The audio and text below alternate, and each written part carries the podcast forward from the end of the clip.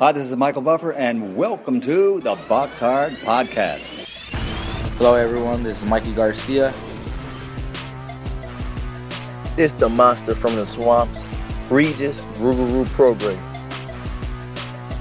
Hey, what's up? This is King Carlos Molina, former IBF world champ. This is Michael, the Bounty Hunter, 2012 Olympian and your people's champ. This is Charlie Edwards, flyweight champion of the world. This is Fast Eddie Chambers, and you're listening to the Box Hard Podcast with my main man, Joey Coastman. Hello, everybody, and welcome to episode 287 of the Box Hard Podcast. I'm your host, Joey Coastman. I'm joined as ever by, you know who it is, the former heavyweight world title challenger himself, Mr. Fast Eddie Chambers. Eddie, how we doing, my man? Oh, I'm good, man. Same as always, man. Real good. How you feeling?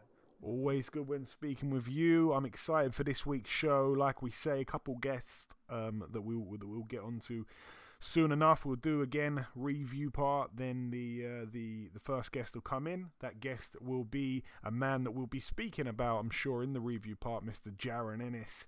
And then, of course, we will, you know, begin part two with the news as ever. Then the preview part. Then the show will end on an interview with former IBF lightweight world champion, Ghana's very own Richard Commey. So before we get into all of that, like I say, let's dive into the review part one, or two fights to mention actually, over in Grozny, Russia. We're going to start over here. Weird couple fights really. Umar Salamov, 26-1 now, a split decision over 10 rounds against Sergei Ekimov, who's now 18-3. On the undercard as well, this is a crazy one. I was talking about it last week. Apti Davtaev, 20-0 with a draw going in. I think he had 19 KOs. At one point he was supposed to take on Lucas Brown. The fight fell through. He got in there with a guy called Jack Malouwai, who had a record of 9-2 with a draw going in. It was for the WBC Asian Boxing Council Continental Heavyweight title. Anyway, Davtaev was actually knocked out in round 8 there, so he's lost his O. He's now 21-1 with a draw. Huge upset there if you're looking at the fight on paper. Moving out now to Kiev in Ukraine. One fight to mention over here. Zach Chelly on the undercard, British fighter, of course, a good fighter. He's now 10-1 with a draw, a knockout in the third round against Bohdan Harkavyi, who's now 4-3.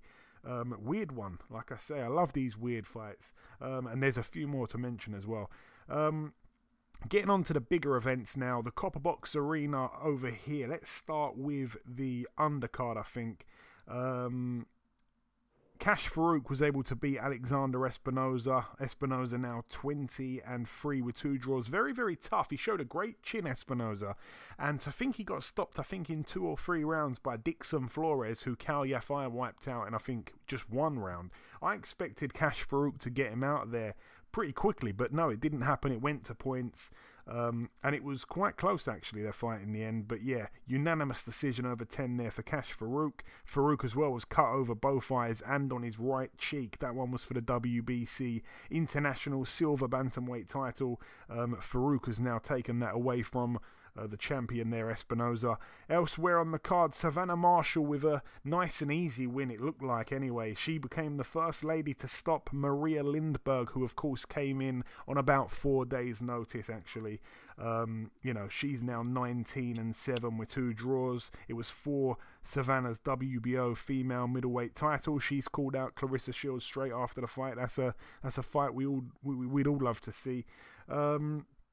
Elsewhere on the undercard, Shannon Courtenay, now 7-1.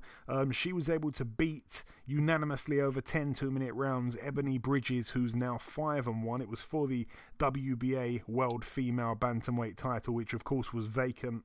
Courtenay was cut as well on the left side of her head. Bridges as well. Shocking. I think it was her left eye. It really swole up disgustingly. It was a really good fight, actually. I've got to say, they're already saying probably one of the best women's fights of all time, especially in the UK. Quite an easy fight to score, I felt.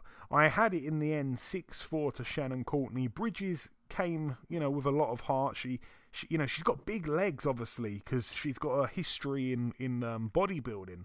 And I think it kind of helped her because she took a lot of flush shots really well. I think because she's got such big legs, it kind of kept her up, I should say. Courtenay, for me, got a little bit tired in the later round. She had to soak up a lot of pressure, and Bridges was a lot better than I thought she was. But, you know, let's be honest, like I say, should never have been for a world title, especially when Rachel Ball was sat at home on the monitor watching the fight, you know, having beaten Shannon Courtenay before. And it's not like Rachel Ball herself is a world beater. I mean, her record's 7-1 with 0 knockout wins. I just want to see the rematch now, really, between Courtenay and Rachel Ball. Like I say, terrible black eye for Bridges. I've got a feeling a lot of the middle-aged viewers probably turned the channel over at that point as well when she started to get beaten up. I think a lot of people, like I say, were watching that one for other reasons. But all in all, a really good fight in terms of the action on show. You know, it really was quite entertaining. The main event, Conor Benn, now 18-0, a defence of his WBA Continental Welterweight title. He took out in just one round the usually teak-tough Samuel Vargas, now 31-7 with 2 draws. I've got to say, I was really, really impressed by Conor Benn. He annihilated Vargas. Never in my life did I see Benn doing that early in the fight. I was pretty much 100% sure it was going to go late. I said it on last week's show. If it goes late, it could be interesting. If Ben got drawn into a war, it could be even suicidal for him. But he smashed Vargas to pieces. No one's ever done that.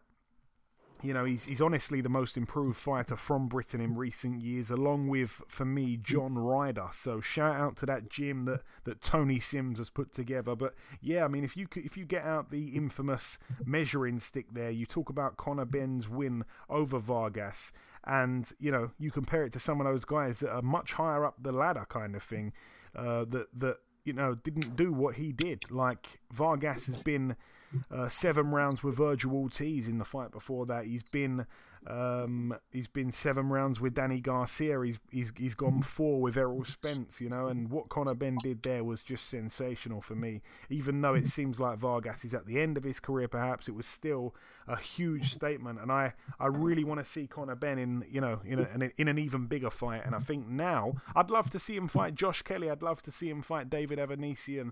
I'd love to see a lot of fights for him. So I really like him. I think you can't quite help yourself but be a fan. He's so down to earth. He doesn't read from the script. He speaks from his heart. And I really like his fighting style now. It's, like I say, it's really, really improved. And yeah, I really cannot wait to see what's next for Conor Benn. Moving out now to the Mohegan Sun Casino in Connecticut, USA. Over here, this one, of course, was on Showtime. On the undercard, Jerwin Ancajas successfully defended his IBF World Super Flyweight title. He was able to beat unanimously over 12 Jonathan Rodriguez. He had him down in round 8 as well. But yeah, Rodriguez now 22-2, and a good win there for Jerwin Ancajas. Elsewhere on the card, Evan Holyfield now 6-0, a unanimous decision over 4 rounds against Nicholas Compton, who's now 2-4. Moving up the card, Imantas Stanionis is now 13-0. I hope I'm pronouncing that right. He was able to beat unanimously over 12 rounds Thomas Delorme, who's now 25-5 with a draw. And the main event, Jaron Ennis, will be speaking to him very, very shortly. He's now 27-0, a KO in the 6th round against Sergey Lipinets, the former 140 world champion. He's now 16-2 with a draw. Lipinets down in the 4th round, and then, of course, in the 6th and final round. I mean, extremely impressive from Ennis, of course. You know, his punch output, his jab, his speed, and just his accuracy, not to mention the size, I think, made him look on a completely different level to Lipinets. Lipinets as well looked quite flat-footed and slow. Lipinets, like I say, was down in the 4th, but the replay revealed it was actually more of a trip, I felt. But anyway, a 10-8 round, incorrectly or correctly, it doesn't really matter in the end. Ennis, like we say, got the knockout in the 6th round. It was a right hook followed by like a kind of left uppercut slash hook. It was like an upper hook, I'm going to call it. Lipinets fell flat on his back and the referee waved it off. You know, he makes a statement there massively. It was a big step up in terms of his previous opposition, and he's done something that Mikey Garcia couldn't do. I look forward to the next big step up. I'd love to see him in with someone like a Danny Garcia. The commentators spoke after the fight about that fight as well, and I think it's a fight that you brought up last week, Eddie, perhaps the Danny Garcia fight. Al Bernstein was discussing that, so maybe he's been listening to the podcast. Who knows? But anyway, the only way is up now for Ennis. That's what he said as well, and I cannot wait to see him in with a big name next. You know, he's not really learning anything against some of the other guys on his record, but I think this one here, you know, he'll learn a lot from that, and he will improve. If it's possible, of course it's possible, he can improve, he's going to get better and better, but the prospect is scary. Where is his ceiling? Where can he go? He looks unbelievable. Eddie, I'm sure you were also thoroughly impressed. Oh, absolutely, man. I look and see him, he doesn't look like he has any holes. You know, it's hard to tell about, you know, the adversity and everything, him going through adversity, because I haven't seen him go through it. And even with a guy like Sergey Lipinets, who is one of the top guys in the division, and definitely a top 10 guy, took Mikey, you know, all the way. You know, he was dropped by him, but he wasn't put out, and the kid was hitting Mikey, and it was just, you know what I mean? The guy is a tough guy. He's not just somebody that a normal guy could blow away. Even a high-level guy could blow away. So when you look at how good and what Ennis did as far as taking care of him and getting him out of there in style, it's just like, it's really scary for all of them, for everyone. That includes Crawford, Spence, everyone that's up there should definitely really, really be paying attention, close attention to the future of this kid, because I feel like at this point, that's all I really needed to see. I still want to see him go through some adversity. I don't want to say that he's just going to blow these guys away, because I don't think that's the way it's going to happen. But if you match him up with Terrence Crawford, I think he has more than Terrence Crawford. I think he has more speed. I think he's. Oh, that's a big shout. I think that's a legit thing. I think he has more speed for sure, and I think his seamless transition from orthodox to southpaw, in the midst of combinations, and just his defensive ability to roll with shots, to even at his size, being able to fight inside, throwing multiple big combinations.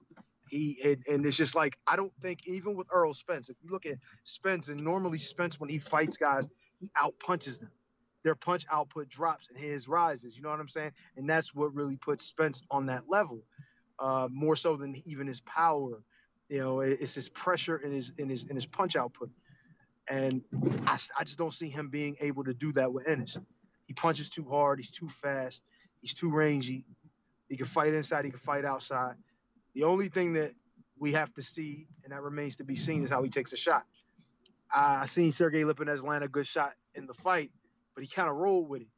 And he took it well, but he rolled with it. You know what I mean? So, and I mean, I hope for, you know, and I hope I never see him have to take a shot. But the reality is, this is boxing. Everybody gets hit no matter what. And when you get in there with those top guys like Crawford, Spence, and Garcia, like those kind of guys up there, you're going to get hit. So it's just a matter of how he deals with it. You know what I mean? And that's the only thing that I really think, and I'm trying to be as honest as I can, and I'm not trying to say, oh, he's the best ever or all that right now. But what I am saying is he has all the capabilities of doing what Floyd did, as long as he stays in control of his life. He doesn't get too ahead of himself. You know what I'm saying? He loves the gym. He loves the train. You know what I mean? From what I understand, he's definitely a workhorse. And he's getting better all the time. I just really don't see a lot of things that these guys can do. They're not big enough. You know what I'm saying? Maybe with the exception of Spence. But then I just don't think he's going to be fast enough.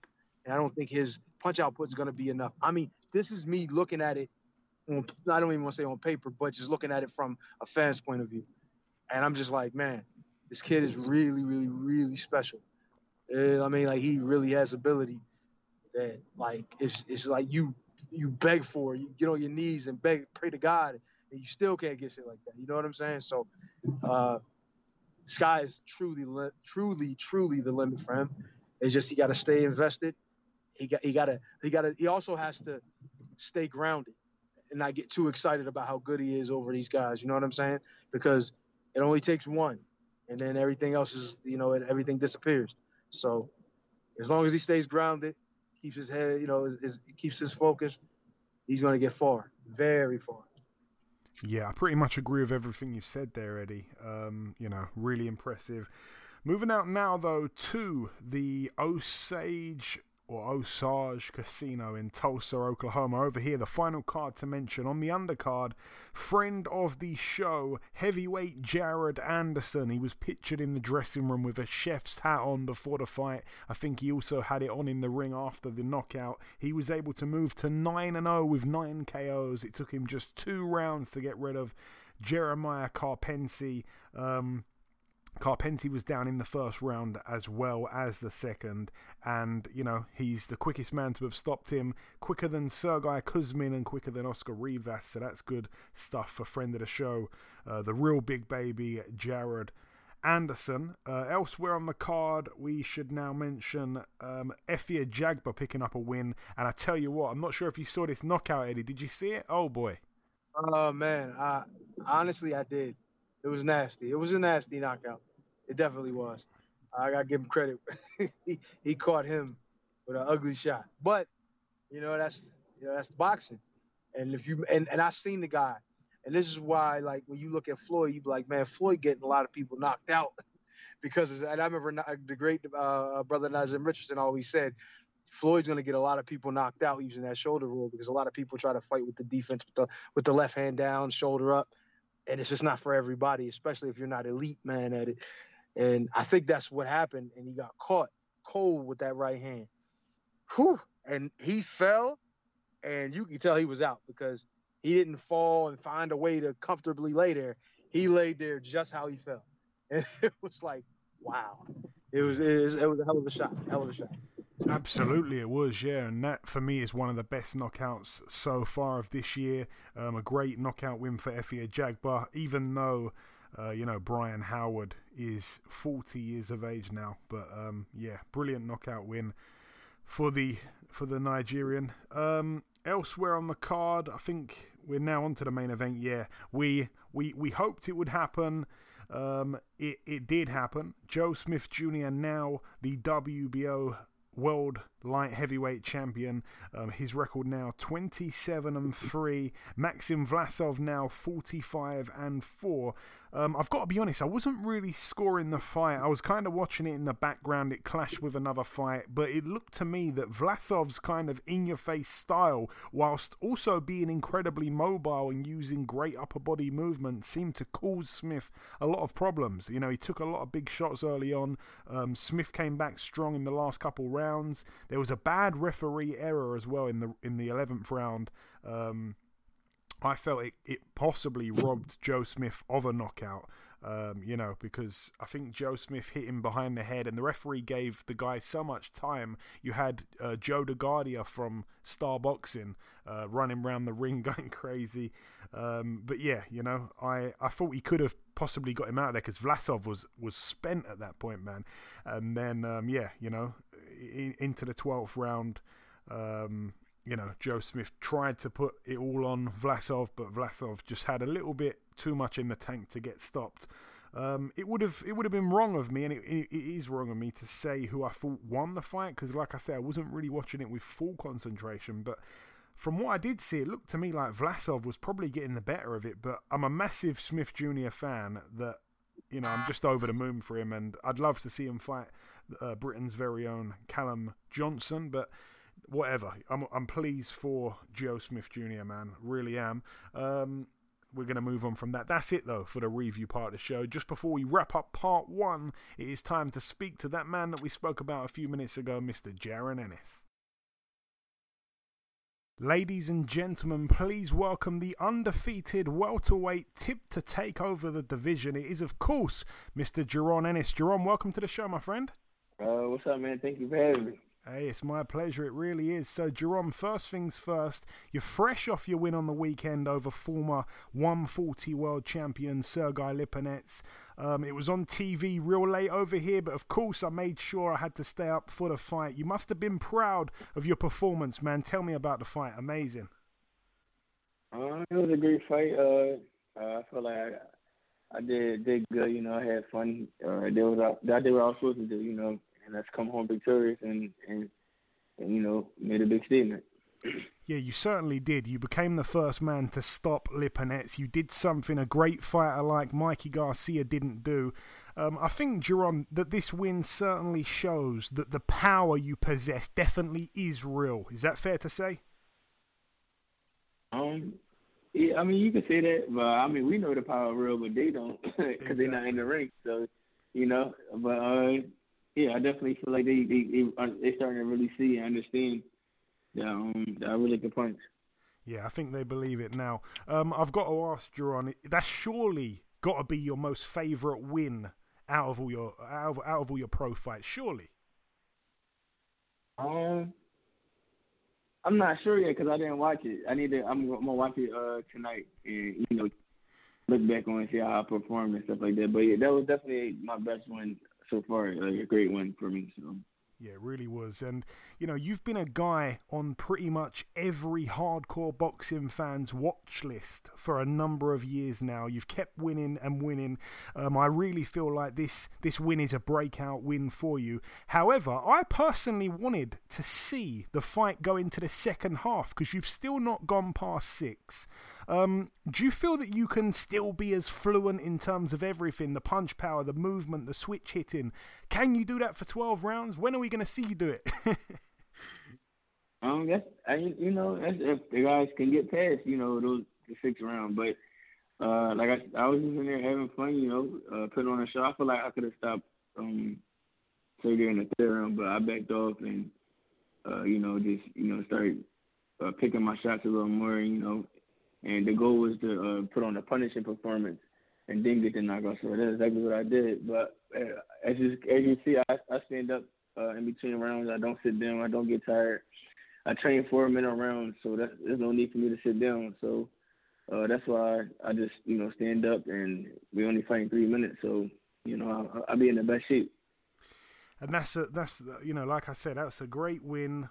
You know, you broke him down. It was clinical. You got him out of there. Ideally, Jaron, how soon do you want to be out again, fighting again? Maybe like end of July or August, beginning of August, July or August. It's okay. Cool with me. And, of course, I don't need to tell you this, but the welterweight division is probably the most stacked division in boxing. It has, you know, huge names over huge names. Is there anyone that's on your radar? Welterweight division definitely is, you know, I think it's the best division right now.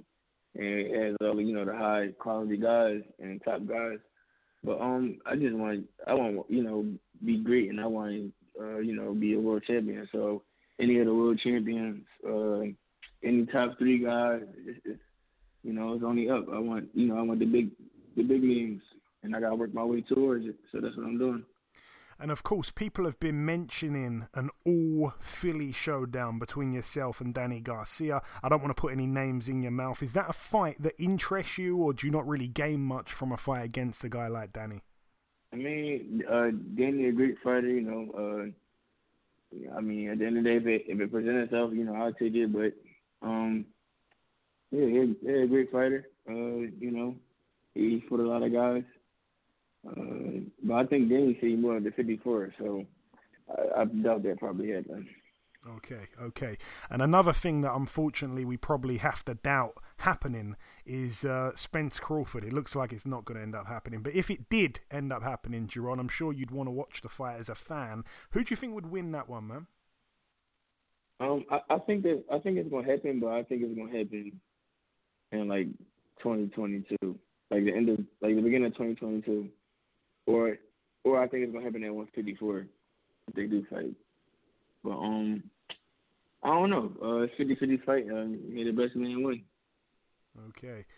And again, Jaron, if we're being completely honest here, how far away from that level do you see yourself? I understand, obviously, you just had a big step up on the weekend. I understand how the game works. I'm sure you feel you can hang with these guys right now. But when is the sensible time, I'm going to say, the sensible time to go after one of those two top guys? Like I said before, I'm ready now. You guys will see.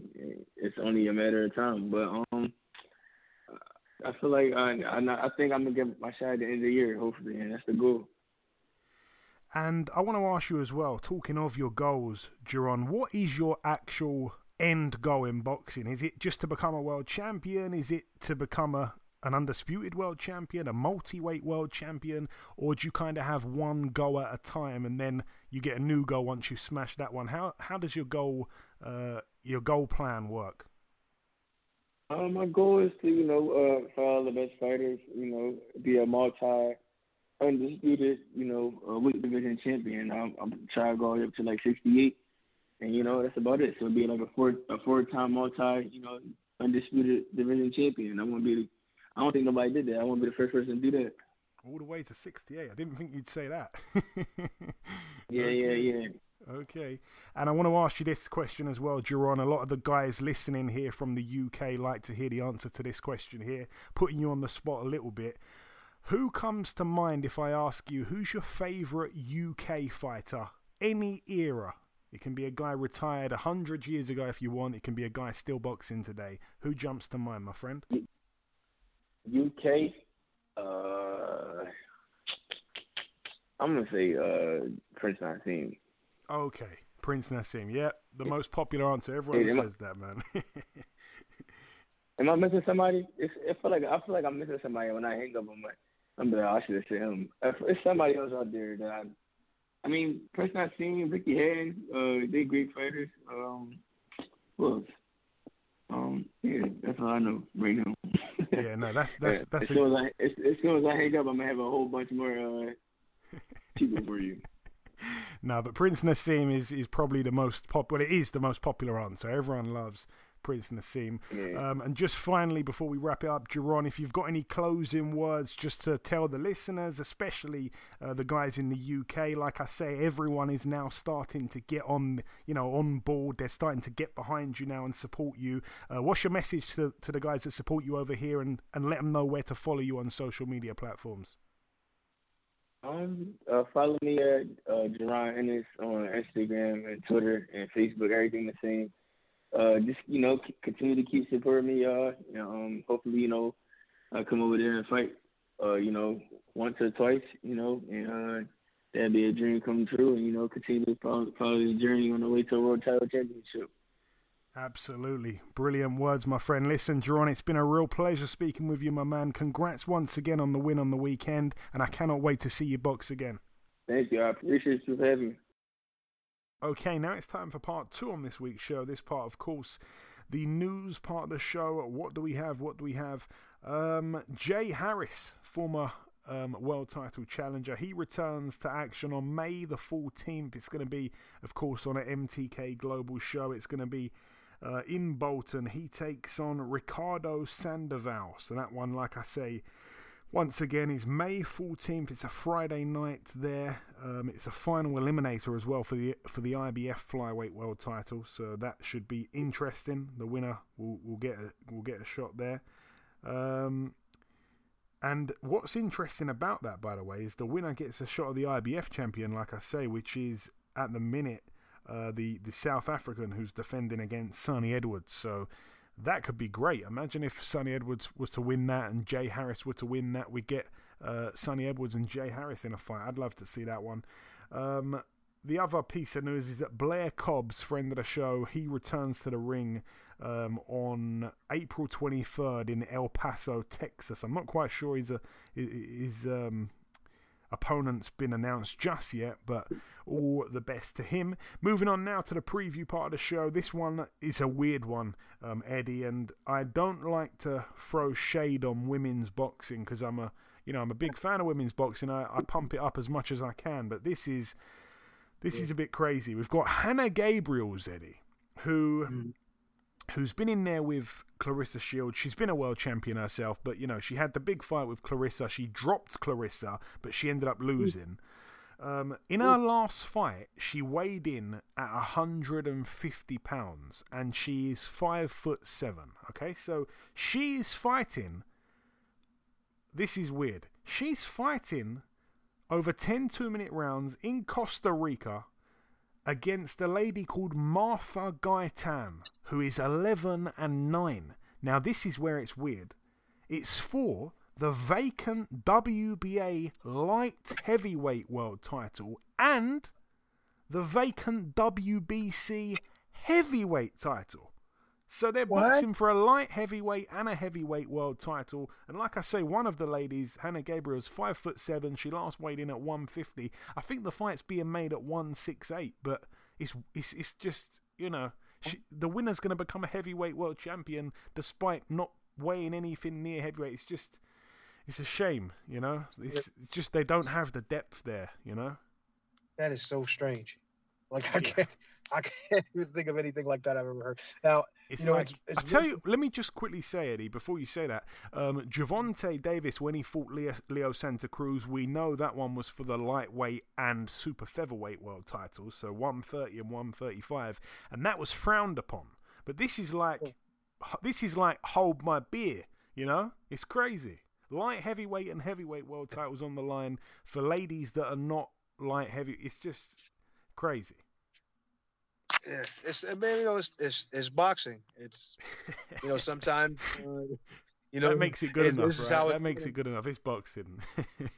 And you know why you say that? You know why you say that? Because there's so many times that you see things like this happen. You know how fighters get fights, and it doesn't seem like they fought anyone in years, and all of a sudden they're rated number one in the WBC or WBA, and they're fighting the champion that held the belt for like 3 years, even though he didn't have no defenses. It's like, what? Like, don't you strip people if you don't defend the title? Like, what? But it's just, that's it. And how did this guy? It's just, that's boxing. It's so much more business oriented now than ever before. That there's fighters that will never have to fight the best. You know what I mean? So it's annoying, man. Talking of bizarre rankings, I'm going to let you know, Eddie, that someone has been inserted into the number 5 spot at middleweight, and that someone is Sergio Martinez. Very controversially, has got himself to number 5 without really fighting anyone of any note in his makeshift comeback. But that's another story for another day. That is crazy. That doesn't surprise me, Joe. Like I said, it doesn't surprise me at all. No, that's what I'm saying. That's why they call it the theater of the unexpected. On the undercard in Costa Rica, by the way, going back to Hannah Gabriel's against Martha Gaitan, we've got Encarnacion Diaz, who's 7-1 in an 8-rounder against friend of the show Dennis Duglin. All the best to Dennis Duglin coming off that loss to Amo Williams. Dennis Duglin now 22-8. He needs a win to jump back in. Moving out now to Germany. This is a great one, Eddie. You're going to like this. Heavyweight Mark Domori, 38-2 with 2 draws. He returns to the ring in a 6-rounder against a guy called Laszlo Toff, who's 21-20. Now, what I like is that, firstly, Mark Domori is a friend of the show. All the best to him. However, this is the third opponent in a row who has the first name Laszlo. So either he's just got something against people called Laszlo, or they just really have no other names in their phone book. Imagine going through your phone book to find a guy to make a fight. You just type in L, Laszlo. We just go through all the L's. So he's got something against Laszlo's, I think. But hopefully he wins. He's a nice guy, Mark Domori. I remember... He said one of the most brutal things on this show back in the day. I had him on before he boxed David Haye. And I remember saying, oh, there's rumours, Mark, that, you know, David Hay, he's had this shoulder surgery. There's rumours that his shoulder is in really bad shape and he basically can't throw a punch properly and all this stuff. And he told me, yeah, if I have to, I'll target that shoulder, I'll smash it to pieces. I was thinking, damn, that's quite graphic. And then, of course, the fight happened and David Hay, you know, laid him out badly, quite scarily actually, and they put the oxygen mask on him and all that. But all the best to Mark Domori. Now I've got to ask you this, Eddie. There was a segment that we used to do back in the day on this podcast, and it used to be called the Funny Named Fighter segment. So if I ever came across a really funny name, I would say the name, and we haven't done it for ages, so a lot of people that's probably listening don't even remember this segment being a thing. But some of the people that's been listening for years, there's some great names that we've had over the years, and I've come across one, and it's been a long time. And I want to ask you this, Eddie, because again, we always have this kind of slight language barrier because we use words over here that you guys don't use, and you use words over there that we don't use. But some, you know, like when you're a kid, like you don't want to.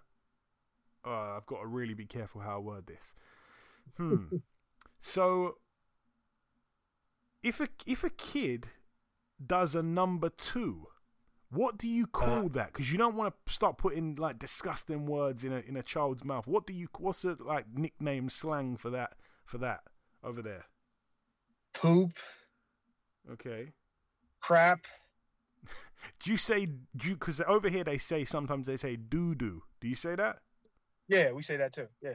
Okay. Absolutely. That is what I needed to hear. So get ready for this. There's a guy fighting in Ghana on Saturday, and this guy's name, Eddie. I'm going to give you his record first. His record is 0-1. That's a great part of what's going on. The guy's name. You ready for this, Eddie? Yeah. Marvelous Doo-Doo. Wait. Marvelous Doo-Doo. Wait, but is Doo-Doo his actual name? Yes. Oh, Lord have mercy. That's his surname, Doo-Doo. That is his Marvelous Doo-Doo. Yeah, you can't write this. You can't write it. Nobody's going to ever say Marvelous Doo-Doo. Never. No one. No one's ever said it. No, that name, it's like, look, I ain't trying to throw shade at his name. It's his name. That's how, you know, that's his family name too, which is crazy, but Doo-Doo. Like, of all the names, that sounds, I feel like Doo-Doo is Doo-Doo. That's in every language, that's what that means. So when I think, like, oh, when you're African, you say, "Oh, you gotta go take a," you know, I don't know how they say it in African, but I mean that sounded really, really, really bad. But I don't know how they say, you know, in whatever language they have. Ghanaian. In Ghanaian, exactly. And his last name is actually Doo-Doo, like, and I guess. You know, look at his record. Even his fight game must be Doo-Doo too. I mean, the thing is, what I love, and I'm really, really not trying to make this even more funny than it is. But I'm gonna have to swear here, so I'm announcing that one. If anyone's listening with children around, turn the volume down or get ready, brace yourselves.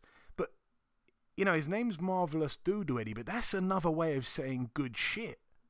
Yes. Yeah. No. That's like, seriously, like, that's exactly what I was thinking when you said it. Like, man, that was a Marvelous Doo-Doo. I hope I don't start making that. Like, there's actually a dude with that name, and he's like, yo, every time I go to the bathroom and, you know, you get up, you feel real refreshed. Man, that was a Marvelous Doo-Doo right there. Like, hey. That is so. I'm gonna try and drop that into my vocabulary every now and then.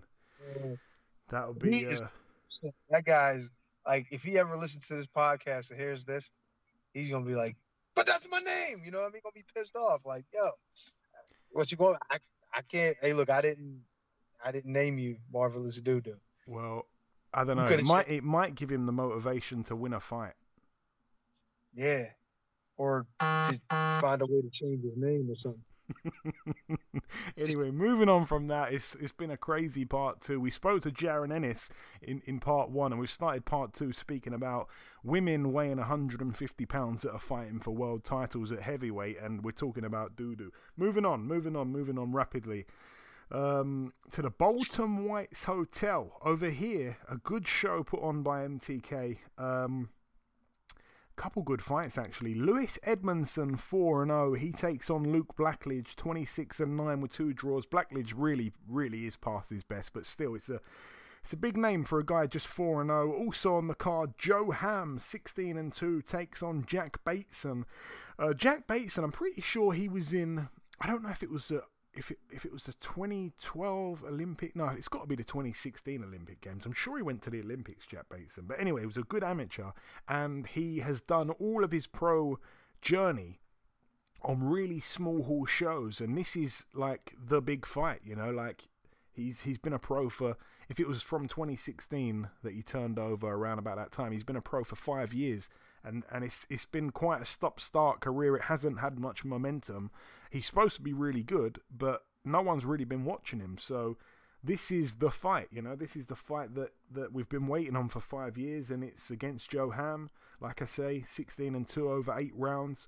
I will be tuning in for that one. Also on the card, Dan Aziz, over 10 rounds for the English light heavyweight title, takes on Ricky Summers, who's 17-2 with a draw. Again, a good fight. It's quite intelligent matchmaking, I think, there for Dan Aziz on his behalf. I quite like that fight. I think he probably beats Ricky Summers, but could be interesting. And the main event, a really, really, really tough fight. Danny Dignam, 13-0, takes on Andre Sorokin, who's 19-1. I'm sure he's a southpaw. I can't remember 100%. Actually, I don't know if he is. Anyway, I remember being there ringside when he boxed John Ryder in his one loss, and he was beating John Ryder, if I remember correctly, till John Ryder managed to stop him, I think by body shot. So that one's for the WBO European middleweight title. That is a huge step up for Danny Dignam. I'm guessing he probably didn't even need to fight this guy, but they believe in him. So this is a big, big fight for him. Hopefully he comes through it. Elsewhere, moving out now to the Seminole Hard Rock Hotel and Casino in Hollywood, Florida. Over here we have on the undercard a few prospects. We've got Majidov against Andre Fedosov. That should be quite good. Majidov 3-0, Fedosov 31-3. Who has Fedosov boxed before? I've definitely seen that name. I'm getting him confused with... I think there's a guy called Fedotov. Oh yeah, he lost. He's got 3 losses. Like I say, his record... 31-3, 25 KOs, but his last loss was to Bryant Jennings back in 2013. His loss before that came in 2010 to Lance Whitaker. He actually turned pro, this guy, in 2003, so I'm not sure how old he is, but he must be up there in age. Also on the card, we've got Carlos Gongora, 19-0 against Christopher Pearson, 17-2. Ofer Jones the third as well on the undercard. But the main event, Demetrius Andrade, 29-0, Boo Boo, friend of the show, takes on another friend of the show, Wowz's very own Liam Williams, now 23-2 with a draw. It's for the WBO World Middleweight title. Williams, obviously, those 2 losses coming to Liam Smith, but since then he's moved to the Ingle Gym. He's turned into a machine, to be honest.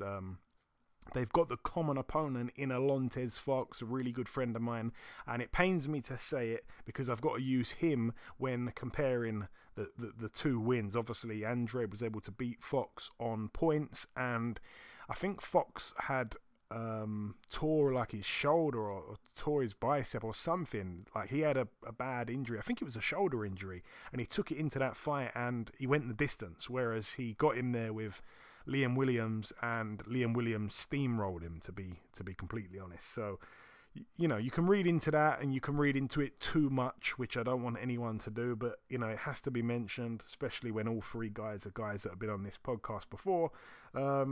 I really like Demetrius Andrade. I always have liked him.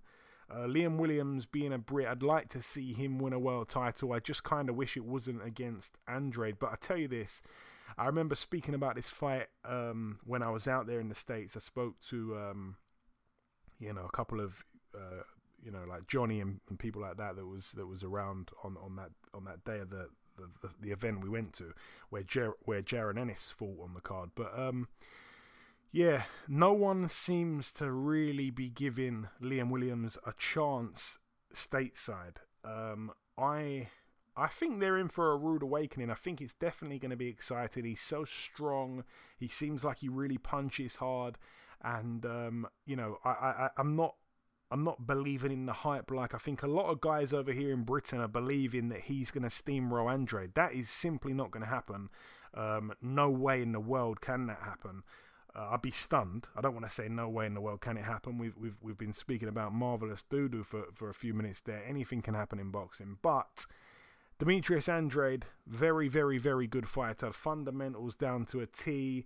I don't think he does anything sensational, but the basics, he does them exceptionally, and I think I favor Andrade. You have to favor Andrade if we're being honest here, but you cannot write Liam Williams off because he is coming to bring it, and this is a fight he's wanted for a long, long time. Eddie, I don't want to spend too long if you don't really know much about Williams or haven't seen him fight. So if you haven't, we'll just move on. Well, I haven't really seen much of Williams at all. Okay. Obviously, I've seen Demetrius Andrade a pretty good amount, but I don't know much about Liam Williams. But okay, we'll be interested to find out, and I think I'm going to have to do my research because I want to see this fight. Yeah, tune in. It's going to be on DAZN. So definitely tune into that one. And the final card to mention takes place at the Mercedes-Benz Stadium in Atlanta, Georgia, USA.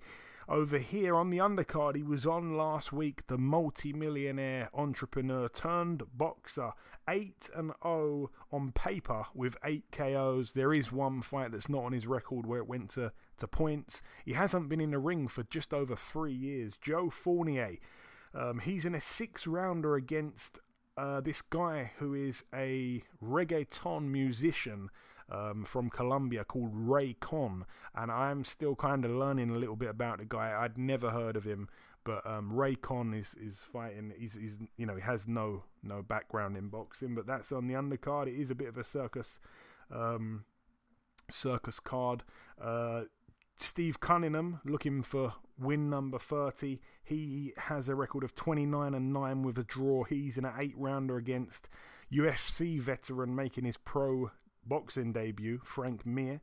On the undercard as well, Lorenzo Simpson, a solid prospect, 9-0 in an 8-rounder against Francisco Torres, who's 16-3. Regis Prograis, friend of the show, 25-1 in a 10-rounder against Ivan Redkach, who's 23-5 with a draw.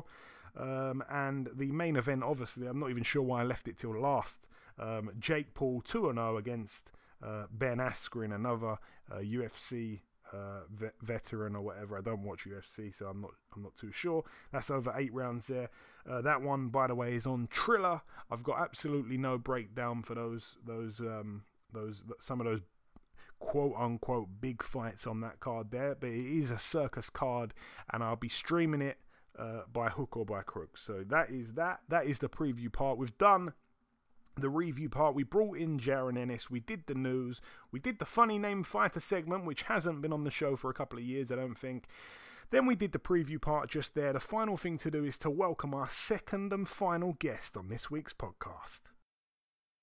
Ladies and gentlemen, please welcome the former IBF lightweight champion of the world. It is, of course, Mr. Richard Commey. Richard, welcome to the show, my friend. Thank you very much. How are you doing? Very well, my friend. I'm really pleased to be joined by you. So, Richard, you've never been on the show before. I want to start by saying I'm a massive fan of yourself. I've consistently, been banging and beating the drum for Richard Commey simply because I remember those 2 losses to Robert Easter Jr. and Denis Shafikov, the split decision losses. Right. Very controversial, a long way away from Ghana. In my eyes, I feel like you probably still deserve to be undefeated after those 2. A lot of people kind of lose interest because of bad decisions from the judges, bad scorecards. Is that fair to say? Was there a period that people kind of stopped taking interest for a little while, unfairly?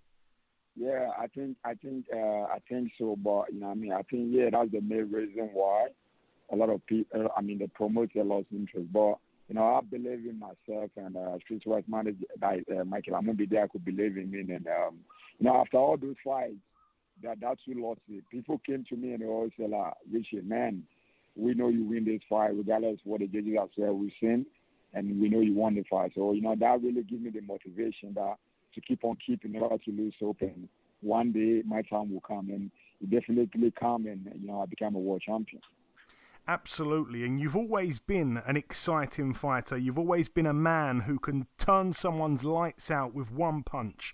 I want to talk about that night you mentioned there, February the 2nd, 2019, in Texas against Issa Shanaev. Tell me about that fight and what it meant to you and your country to become a world champion, Richard. Man, it means so great to me. And, you know, due to the experience I got with Robert Issa Jr. and Shevikov, you know, in the camp, when everything was signed and saw the fight, I know it's happening. You know, I said to myself, there's no way I'm going to let what happened with Robert Issa Jr. and Shevikov happen again. So I was really killing myself, giving my all and listening to my corner. And obviously, you know what I mean? They told me, you know, I listened to the instruction at the corner. So, you know, I went in there. I knew for sure it's a Shanaev. He might do his best, but at the back of my mind, I knew once I get a chance, there's no way this fight is going to travel because I don't want it to repeat itself again. You know, lost on a split decision. So, you know, second round after winning the fight, coming back home, just like a president, you know what I mean? Like a newly elected president, you know what I mean? You know, everyone was really, really happy. And, you know what I mean? You should see the massive crowd that followed me. From the airport, that way at the airport, and you know, I mean, it's unbelievable. Yeah, I remember seeing the pictures and the videos. It looked amazing. I'm going to say this as well. A lot of African fighters don't seem to get big chances for whatever reason. They never have easy careers. Does that make it even more special to become a world champion, Richard? Yeah, it makes me like it's part of the reason why, like, we're more special because, you know what I mean, it's hard. Like, we're not given the same opportunities that a lot of people get. And, you know, we have to work twice as harder as they do, you know what I mean? And when we get opportunity also, you know what I mean, we don't get, like, we're not fairly treated, and it's hard for us. So, you know what I mean, once we get a chance, we always try to give our all, you know what I mean, to be there for a very long time. And thank you to God, I got a manager, someone like Michael Amubidiak, who really started with me, and also got a kick. And I mean, my team that I train with now, they love me, and I love them. I love working with them. So, you know what I mean, it makes me want to always give more back to these people, you know what I mean? Because they always look up to me. Yeah, that's a beautiful thing, man. And obviously your first defence of the title, I just want to touch on that. You boxed Raimundo Beltran, obviously a tough guy. He can punch as well. You knocked him out, though, which hadn't been done for 11 years to Beltran. Obviously, he boxed Terrence Crawford, but you managed to stop him. That must have been another big moment for you as well, Richard. Yeah, it is a big moment, you know what I mean? Because, you know, all we want, like, you know, I always train out, and all I want is just a big opportunity to fight guys like him. You know, that will let people see that we've got something in us, you know what I mean? And, you know, once we get these chances, like, we can showcase our talent and how hard we are built, you know what I mean? But, you know, it's always hard, like, Ghanaians or Africans, we don't get this vision. So, you know what I mean, always going to that fight as well. And remember, he was heavier than me. He couldn't make the weight, and I was, you know what I mean? I know it's a big name, and, it's very tough, so I train hard as well, you know what I mean, for that fight. And, you know what I mean, God gave us the victory and He gave us the star. You know what I mean, that was a very tough fight. Yeah, that was a brilliant win. And then, obviously, you know, the next fight against Teofimo Lopez. At that point, by the way, I wasn't 100% sure how good Teofimo was before that fight. On paper, you were by by far his best opponent. I didn't expect it to go the distance. I knew someone was gonna probably get stopped. Obviously, you lost in the second round. In my eyes, that was when Teofimo Lopez became a real star. We don't have to speak about that because it's probably not the best memory, but it seems like you and Teofimo are now friends. He was ringside supporting you last time, which was amazing to see. Right. Yeah, boxing, we are in there just to do our job, and once we're done, our job stays in the ring, you know what I mean? And, like you said, people don't really believe what happened with Teofimo's fight happened, but you know what I mean? A lot going on, and he was lucky. He got that shot, and I wasn't busy. But then, just a flash knockout, which is cool. You know what I mean? Those are the things that make us. You know what I mean? That made us. You know what I mean? You go through that kind of stuff, you revive, you come back, and that makes you a champion. You know what I mean? And also, it's always been, we the fight hand in the ring, and that's it. We congratulated each other, and it seems like since then, I saw him in the lobby after the fight the next day, and I walked to him and said, look, you did great. Congratulations. You deserve it. And then I was very nice to him. So I think in a way to pay back me being respectful, and ever since, he's never said anything bad about me, and he's always respect me, which I also respect him. So, it's always nice because it's only boxing. We end up, we fight in the ring, and everything ends in the ring. When we're out of the ring, this world is very small. You don't know when you're going to meet this guy again. So we have to be friends, and it is what it is. Yeah. And talking of your last fight, obviously February 13th against Jackson Marinez, you came back with another big knockout, a brutal knockout, and just like that, you're back in the discussion as one of the top guys in the division, one of the guys boxing fans want to see fight again. Tell me, Richard, what is the plan next? Who are you looking to fight? Is there any names you've got on your radar? At the moment, I want to be, I don't like mentioning names, but I want to be a world champion, right? And I know there's a lot of these guys out there, like Ryan Garcia and Davis, and they all got titles. Even Teofimo has got a title. So I want to be a world champion again. So I'm coming after anyone who got a title. And I want it. I want to be a two-time world champion. So anyone who has got a title and who is willing to fight me, I'm ready to fight. Because I want to be a world champion again. So, I want to be a world champion. So it doesn't really matter who I fight next. If it's a title fight, I want to fight for a title. Yeah, and I particularly like that Ryan Garcia fight. That's one that really excites me, you and Ryan Garcia. Just finally, Richard, I just want to say, if you've got any closing words just before we wrap it up and finish, if you want to thank any sponsors, you want to thank anyone, you want to say anything at all to the listeners, now's the time to do so, my friend.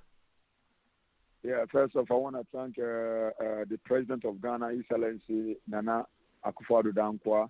I do, even though when we're in the lockdown, he did a great job by allowing me, when no one is allowed to travel outside, allowed me to go back to the States and prepare for, obviously, the last fight I had. So I want to say a big thank you to him. Without him, I wouldn't be able to travel outside. So, and also, I want to thank my team, my manager, Michael Amubediako, and Keith Colony in the U.S. I want to thank my trainers, Andre, Gary, Terrence, and all the guys that I trained, the guys that helped me inspire, Pablo, Edgar Balanga and Jihad and Gary. These guys helped me get back to shape for that fight. And I want to thank all my fans across the globe. One from the UK, one from Ghana, and one in America and everywhere. Especially Amon, he has always been. My right hand. I knew him since I was in the UAE. Ever since he's been my friend. He always traveled from the UK to America, wherever I fight, come to, to show the support. So I want to thank everyone. Also, Nance is in Dubai right now. I want to say a big thank you for him. He was there. I haven't seen him for a very long time, but he traveled all the way to Texas to see me win a world title. So, I thank everyone and for their support. And, I'm going to be a two-time world champion very soon. I believe you, my friend. Listen, Richard, it's been a real pleasure speaking with you. We've been trying to make it work for a long time. The wait was worth it. God bless you, and I hope we can speak again in the future. All right. Thank you. God bless. Okay, and this wraps up episode 287 of the Box Hard Podcast. I've been your host, Joey Coastman. Eddie Chambers has been with me for the duration of the show. A massive thank you to our two guests on this week's podcast, one of the brightest prospects in world boxing, Mr. Jaron Ennis, and of course the former IBF lightweight world champion, Richard Commey. The biggest thanks of all, though, goes out to you, the listeners. Thank you for tuning in once again. There has been one or two pieces of news break whilst we've been recording the show. Anthony Yard makes his ring return on April 24th against the undefeated 17-0 German Emin Atra. Of his 17 wins, though, only two guys have had winning records, and he also hasn't boxed since December 2019, but I guess Yard deserves an easy comeback fight, and that's also on the same card as Callum Johnson's first fight with Frank Warren, so imagine that collision course there. In other news, James Tennyson is boxing on the Chisora Parker undercard May the 1st. He takes on Giovanni Straffon, but that's about everything from myself. Enjoy your weekends, people. Stay safe, and we shall see you all again next week.